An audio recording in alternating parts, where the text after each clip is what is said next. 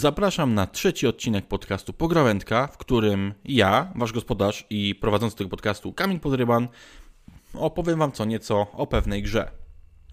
Dzisiaj będzie delikatna zmiana formatu, ponieważ w dzisiejszym odcinku powiem tylko o jednym tytule, a to wszystko przez to, że dopiero co zagrałem i dopiero co skończyłem The Wolf Among Us, grę, która wyszła dekadę temu, i choć od dawna wiedziałem, że wielu ludzi tą grę chwali, ba, mój przyjaciel nawet mi ją polecał, to ja dopiero teraz się za nią zabrałem.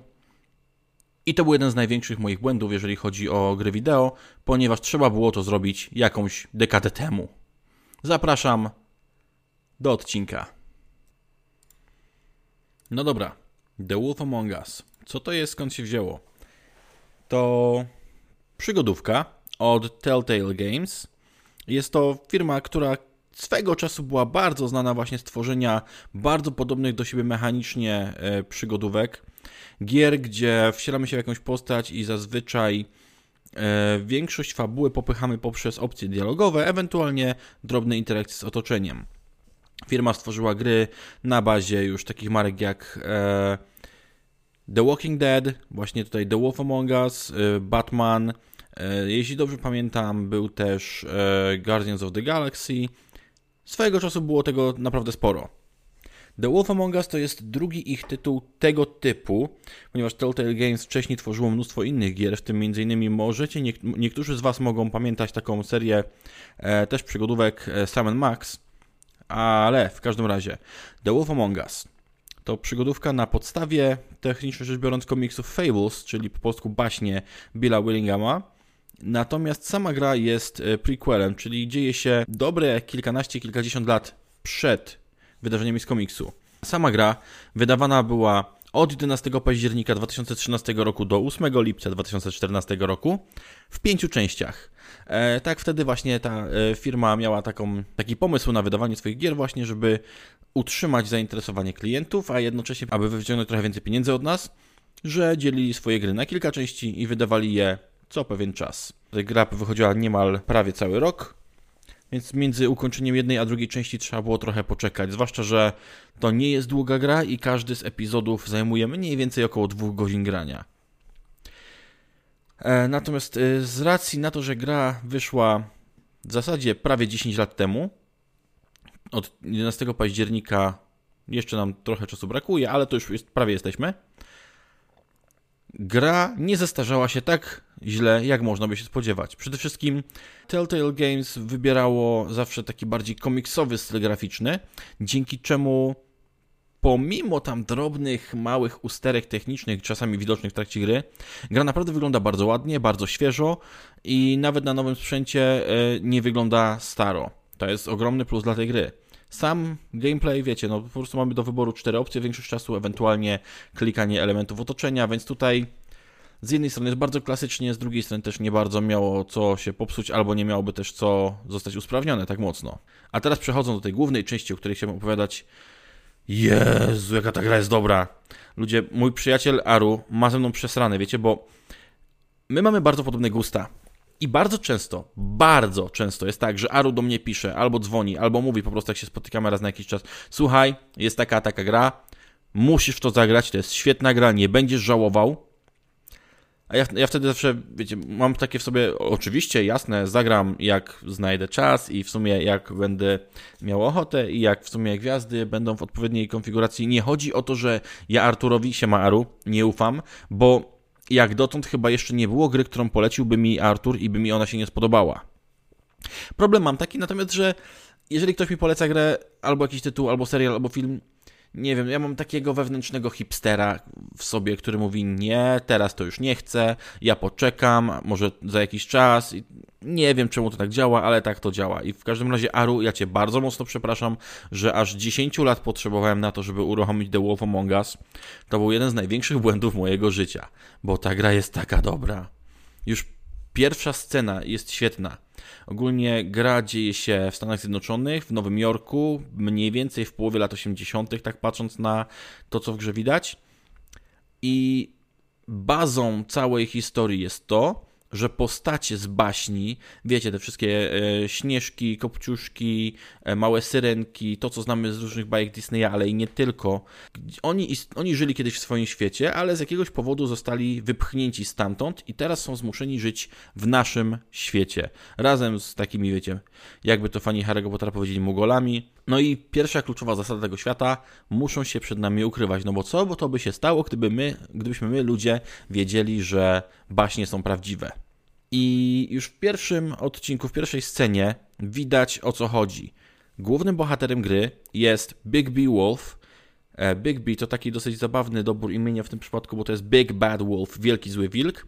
Ten sam z baśni o czerwonym kapturku, ten sam z baśni o trzech świnkach, prawdopodobnie nawet ten sam z e, historii o chłopcu, który krzyczał wilk. I on, Big B, jest, jest szeryfem lokalnej społeczności baśni, i został właśnie wezwany przez pana Ropuchę, ponieważ w mieszkaniu nad jego domem ktoś właśnie grandzi. Więc my, wcielając się w szeryfa, docieramy na miejsce i spotykamy nie kogo innego, tylko leśniczego, który w czerwonym kapturku właśnie rozprół brzuch wilkowi. Ale tutaj już na sam start widać, że to jest historia z gatunku noir.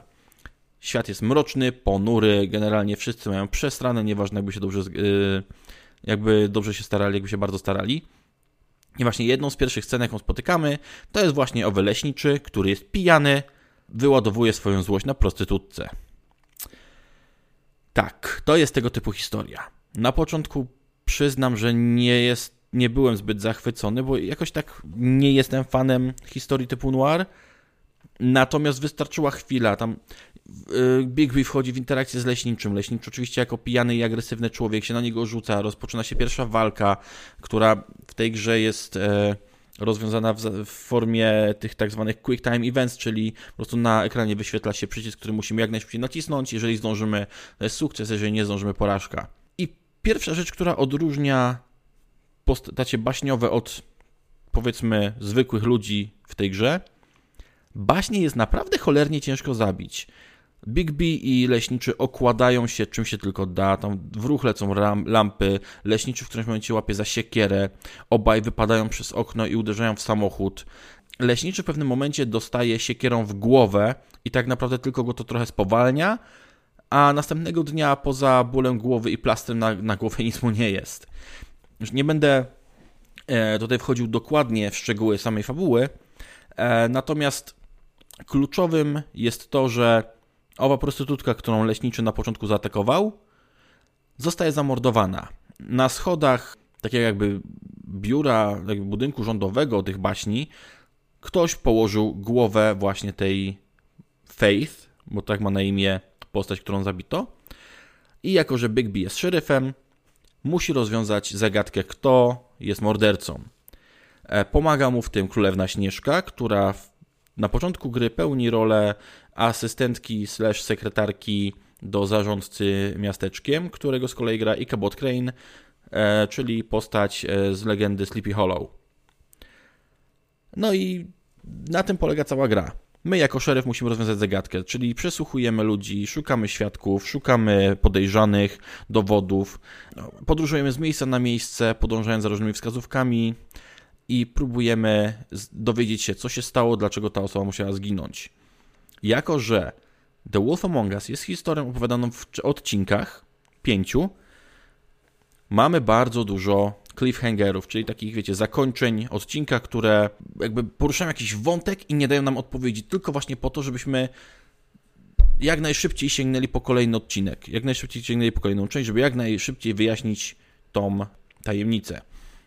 I z jednej strony jest to bardzo fajny zabieg, bo to bardzo buduje napięcie, i faktycznie sprawia, że chcę, ja natychmiast chcę, muszę włączyć kolejny odcinek. Z drugiej strony nie wyobrażam sobie, jakim bólem tyłka 10 lat temu musiało być ukończyć dwugodzinny odcinek i czekać teraz dwa miesiące na kolejną część. Ja bym chyba oszalał. Ja tę historię wciągnąłem 3, może 4 dni tak naprawdę. Jak już odpalałem jakiś odcinek, to wsiąkałem tak długo, aż, aż nie ukończyłem gry, znaczy tego odcinka i czekanie na kolejną część musiało być torturą.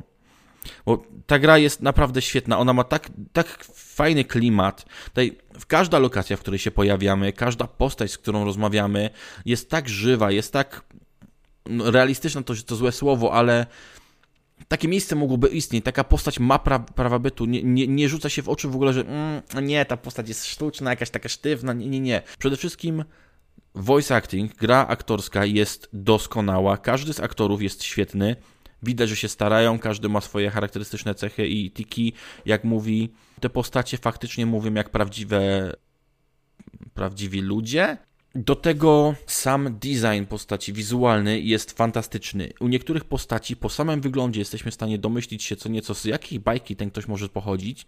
Czasami potrzeba trochę więcej tutaj analizy, spojrzeć na imię, spojrzeć na zachowanie, ponieważ tutaj przejawiają się również postaci z innych historii, typu są zwykłe trole, jest na przykład Grendel znany z Beowulfa, czy książę z y, Żabiego Księcia, czy to jak to się nazywało po polsku. W każdym razie, no historie są naprawdę różnorodne i czasami wiadomo od razu o kim mowa, kim tutaj ktoś jest, a czasami no niektóre postacie są nieco bardziej zakamuflowane i to wszystko też odgrywa swoją rolę. Ponieważ z jednej strony, poznając postać na podstawie tych baśni, które już znamy, mamy wobec nich pewne oczekiwania. Gra równie często co nie te oczekiwania potrafi wywrócić do góry nogami. Weźmy na sam przykład tego Big Biego, głównego bohatera gry. To jest wielki zły wilk, tak? To jest postać, która zaatakowała czerwonego kapturka i babcię. To jest postać, która zdmuchnęła domki trzem świnkom, bo chciała je zjeść. No to jest jeden z najstarszych archetypów złej postaci w bajkach. Tutaj jest postawiony w roli szeryfa, czyli w teorii kogoś dobrego i pozytywnego, kto chroni lokalną społeczność i stara się dbać o ich bezpieczeństwo. Mamy właśnie tego leśniczego, który w oryginalnej baśni jest postacią pozytywną, ponieważ on pokonał złego wilka i on uratował babcię i czerwonego kapturka. Tutaj się dowiadujemy z kolei, że tak naprawdę był to przypadek, bo leśniczy tak naprawdę chciał ich obrabować, a zupełnym przypadkiem napatoczył się na domek, kiedy wilk już był w środku, więc pomyślał, eh, dobra, skoro już tu jestem, to może zostanę bohaterem i dostanę jakąś nagrodę. Pojawia się gdzieś e, mała syrenka, która okazuje się być prostytutką czy stripteaserką, e, bo to takie motywy tutaj też są obecne. Inna trolica bodajże, żeby radzić sobie z depresyjnym życiem w ludzkim świecie, e, zażywa narkotyki. Mamy naprawdę bardzo dużo takich sytuacji, gdzie postacie są przytłoczone. Mamy przyjaciela Big Biego, którym jest świnia Colin, tak? To jest jedna z tych trzech świnek i w, już w trakcie pierwszej ich e, rozmowy pada nawiązanie do tego, że Colin pomieszkuje sobie u Bigbiego. Bigby mówi mu, słuchaj stary, ty jesteś świnią, nawet nie użyłeś magii, żeby wyglądać jak człowiek, bo to też jest ważny aspekt w tej grze, do którego za chwilę wrócę. Powinieneś wyjechać na farmę, tam gdzie znajdują się wszystkie baśnie.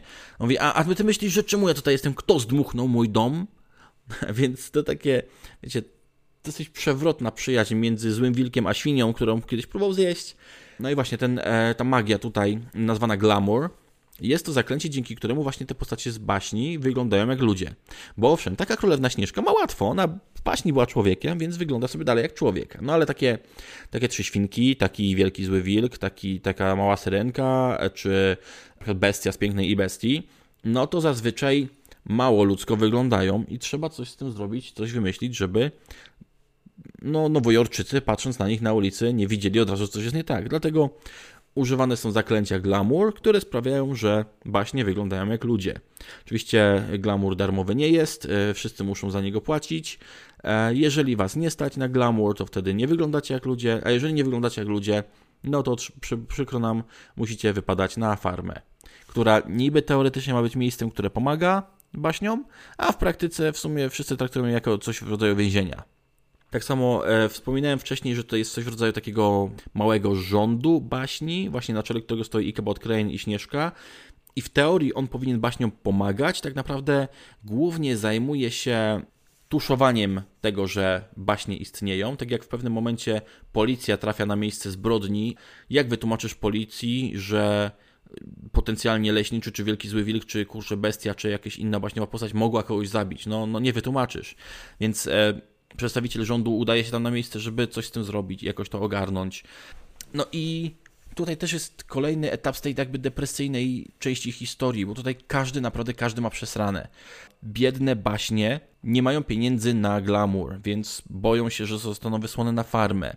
Z kolei inne baśnie mają problem utrzymać pewien standard życia, do którego są przyzwyczajone, więc muszą kombinować nie zawsze w legalny sposób, aby zarobić pieniądze, żeby móc sobie pozwolić na utrzymanie, nie wiem, dużego mieszkania na przykład. Jeszcze inne nie mają zupełnie środków do życia, dlatego właśnie zwrócił się w stronę prostytucji. Nawet nasz tytułowy bohater, Big B, ma ten problem, że z racji na swoją przeszłość, Nikt mu nie ufa, nikt go nie lubi, każdy uważa go za złola. Mimo, że on tutaj ma być szeryfem, to każdy mu wypomina, że słuchaj, przecież ty byłeś takim skurwysynem, ty nas wszystkich kiedyś próbowałeś zjeść i w ogóle, więc yy, tak naprawdę chuj ci w dupę. Bo owszem, ta gra również jest bardzo wulgarna, zresztą sam główny bohater jest jedną z bardziej wulgarnych postaci, jeżeli tak ją poprowadzimy. Bo właśnie tutaj jest kolejna świetna rzecz w tej grze. My odpowiadamy za część decyzji naszego bohatera. Najczęściej właśnie poprzez wybór którejś ścieżki dialogowej. I to od nas częściowo zależy, jaki będzie odbiór głównego bohatera. Bo szkielet dostajemy na start. Co my z nim zrobimy, to też tro trochę nasza broszka. Możemy popadać jakby w te takie wilcze skrajności i bić ludzi, aby otrzymać od nich e, informacje, zastraszać ich, nie wiem, e, rozwalać ich lokal, nawet torturować pewnie w pewnym momencie, da, da radę. Wszystko po to, żeby osiągnąć wyniki w swojej pracy szeryfa. Z drugiej strony możemy próbować trochę, y, trochę delikatniej. Wprawdzie Big B nigdy nie będzie potulny, natomiast możemy nim grać jako osobę współczującą, jako osobę, która wykazuje nieco zrozumienia i cierpliwości i to też nieco się odbija na różnych postaciach. Tutaj jako gra Telltale Games ma ona taką charakterystyczną dla, tych, dla gier tego studia cechę, że jeżeli z kimś rozmawiamy i dokonamy jakiejś w miarę ważnej decyzji, pojawia się komunikat. Śnieżka będzie o tym pamiętała, albo e, Crane to docenia, albo tam leśniczy ci to zapamięta. Więc y, są to jedne z najbardziej stresujących fragmentów całej gry, w których właśnie dowiadujemy się, że ktoś albo coś zapamięta, bo wtedy musimy się zastanowić, czy my zrobiliśmy coś złego, czy my zrobiliśmy coś dobrego, um, czy to był błąd, uspokoję od razu tutaj Was wszystkich, że w tej grze chyba nie da się przegrać. Nawet jeżeli będziemy podejmowali jakieś skrajnie, skrajne decyzje, czy skrajnie będziemy mieli, albo skrajnie źli, to okej, okay, niektóre wydarzenia potoczą się inaczej, ale w tej grze nie przegramy, czyli tak czy siak doprowadzimy historię do końca. Czy ona skończy się trochę bardziej pozytywnie, czy trochę mniej, no to już od nas zależy. Natomiast to nie jest tak, że w którymś momencie podejmiemy jakąś decyzję i koniec gry, słuchaj, musisz cofnąć się do poprzedniej części, bo zablokowałeś sobie ścieżkę. Na szczęście tak tutaj nie ma. Więc jeśli chcemy, możemy być wielkim złym wilkiem, który cały czas chucha i dmucha na wszystkich i rozstawia po kątach i tłucze kogo się da, a możemy też próbować być nieco bardziej cywilizowanym wilkiem, który nawet ma takie w sobie ślady skruchy za swoją przeszłość i wydaje się jakby próbował w obecnym życiu naprawić błędy przeszłości. To sprawia, że postać główna jest niesamowicie skomplikowana. Zresztą tutaj bardzo mało jest jednolicie płaskich i prostych postaci. E, nawet wszyscy potencjalni podejrzani, czy nawet ostateczny główny zły w grze nie są jednowymiarowi i płascy. E, każdy z nich ma jakąś tam głębię. I nawet bez podawania zbyt wielu spoilerów do dziesięcioletniej gry, docencie, jedna z postaci, która naprawdę zrobiła dużo złych rzeczy i naprawdę nabruździła i szczerze mówiąc mamy bardzo mało powodów, żeby jej nie chcieć e, zrobić krzywdy. W pewnym momencie okazuje się, że okej, okay, on to wszystko zrobił, ale generalnie są pewne fakty albo wydarzenia w jego przeszłości, które może nie tyle go usprawiedliwiają, no bo kamankość i tak zrobił te wszystkie złe rzeczy, o których mówił, ale rzucają nieco inne światło na to, dlaczego on to zrobił i nawet takiemu największemu skurwysynowi można nieco współczuć. E, w samej grze zresztą bardzo fajnie zrobione są sceny akcji. Nieco mniej podoba mi się to wykorzystanie tych quick time events, natomiast też nie jestem pewny, jak w przygodówce można by to lepiej rozwiązać. Niemniej sceny akcji są tak fajnie wyreżyserowane, że każda kolejna nie dość, że delikatnie podnosi poprzeczkę względem poprzedniej, to jeszcze sprawia, że nabieramy większego szacunku jakby do możliwości głównego bohatera i zaczynamy rozumieć, dlaczego on właśnie został wybrany na szeryfa. Ponieważ na początku wydaje się, że zły wielki wilk jest kiepskim szeryfem. Nikt go nie lubi, nikt go nie szanuje, nikt go nie słucha, nikt nie chce nic powiedzieć, każdy go traktuje, weź spierdalaj. A tutaj okazuje się, że jak się postaramy, że jak się przyłożymy, to on jest świetnym detektywem, on faktycznie dba o tą swoją społecz społeczność baśniową, do tego jest w stanie poradzić sobie z większością zagrożeń, takich bezpośrednich, samodzielnie. I to robi ogromne wrażenie. Jest kilka scen w tej grze, które są zbudowane w taki sposób, że emocje sięgają zenitu i już się wydaje, że lepiej być nie może. Po czym gra stwierdza, to patrz teraz, potrzymaj mi piwo i jest jeszcze lepiej. Tak jak wspominałem przed chwilką, każda kolejna scena akcji nieco podnosi poprzeczkę i robi to świetnie. To nie jest tak, że w którym momencie czujemy się zmęczeni, że Jezu, znowu robi coś fajniejszego, jeszcze sobie jakoś tak poradzi. To jest za każdym razem zrobione w taki sposób, że my się tego do końca nie spodziewamy, ale ma to jakiś sens. Więc y, czapki z głów dla twórców, dla reżyserów tych scen, bo to jest naprawdę świetnie wymyślony fragment gry. Zresztą sama fabuła jest naprawdę bardzo dobra i w pierwszym odcinku nie ma szans spodziewać się tego, co się wydarzy dalej. W zasadzie każdy z kolejnych odcinków odkrywa nieco kolejnych kart i dodaje trochę więcej kontekstu do poprzednich wydarzeń, także nawet pojedyncze sceny, które widzieliśmy w poprzednich częściach, zaczynają nabierać dużo większego sensu, mają dużo więcej głębi później, niż na początku się można było wydawać. Nawet takie głupotki typu, zauważyłem, tak się trochę śmiałem, że... E, jest scena właśnie w tym klubie z, ze stripteaserkami. Niestety jest też e, rozbierana scena, no bo to jest gra przecież dorosła, więc muszą być cycki. I nienazwana tancerka próbuje tańczyć e, przy róże, a jej szef ocenia, czy to robi to dobrze, czy robi to źle. I on ją wyzywa, i on ją tam poniża. W ogóle to jest taki strasznie nieprzyjemny typ. Ale później, kiedy dowiadujemy się, kim jest ta tancerka, to sposób, w jaki ona tańczy, robi nieco sensu, zarówno jeżeli zna się oryginał baśni, na której ona jest bazowana, a po drugie względem jakby kim po prostu jest ta osoba. I we mnie to wywołało na początku taki mały uśmieszek. Aha, no tak, bo to jest okej, okay, bo to jest ona, dlatego tak to robi.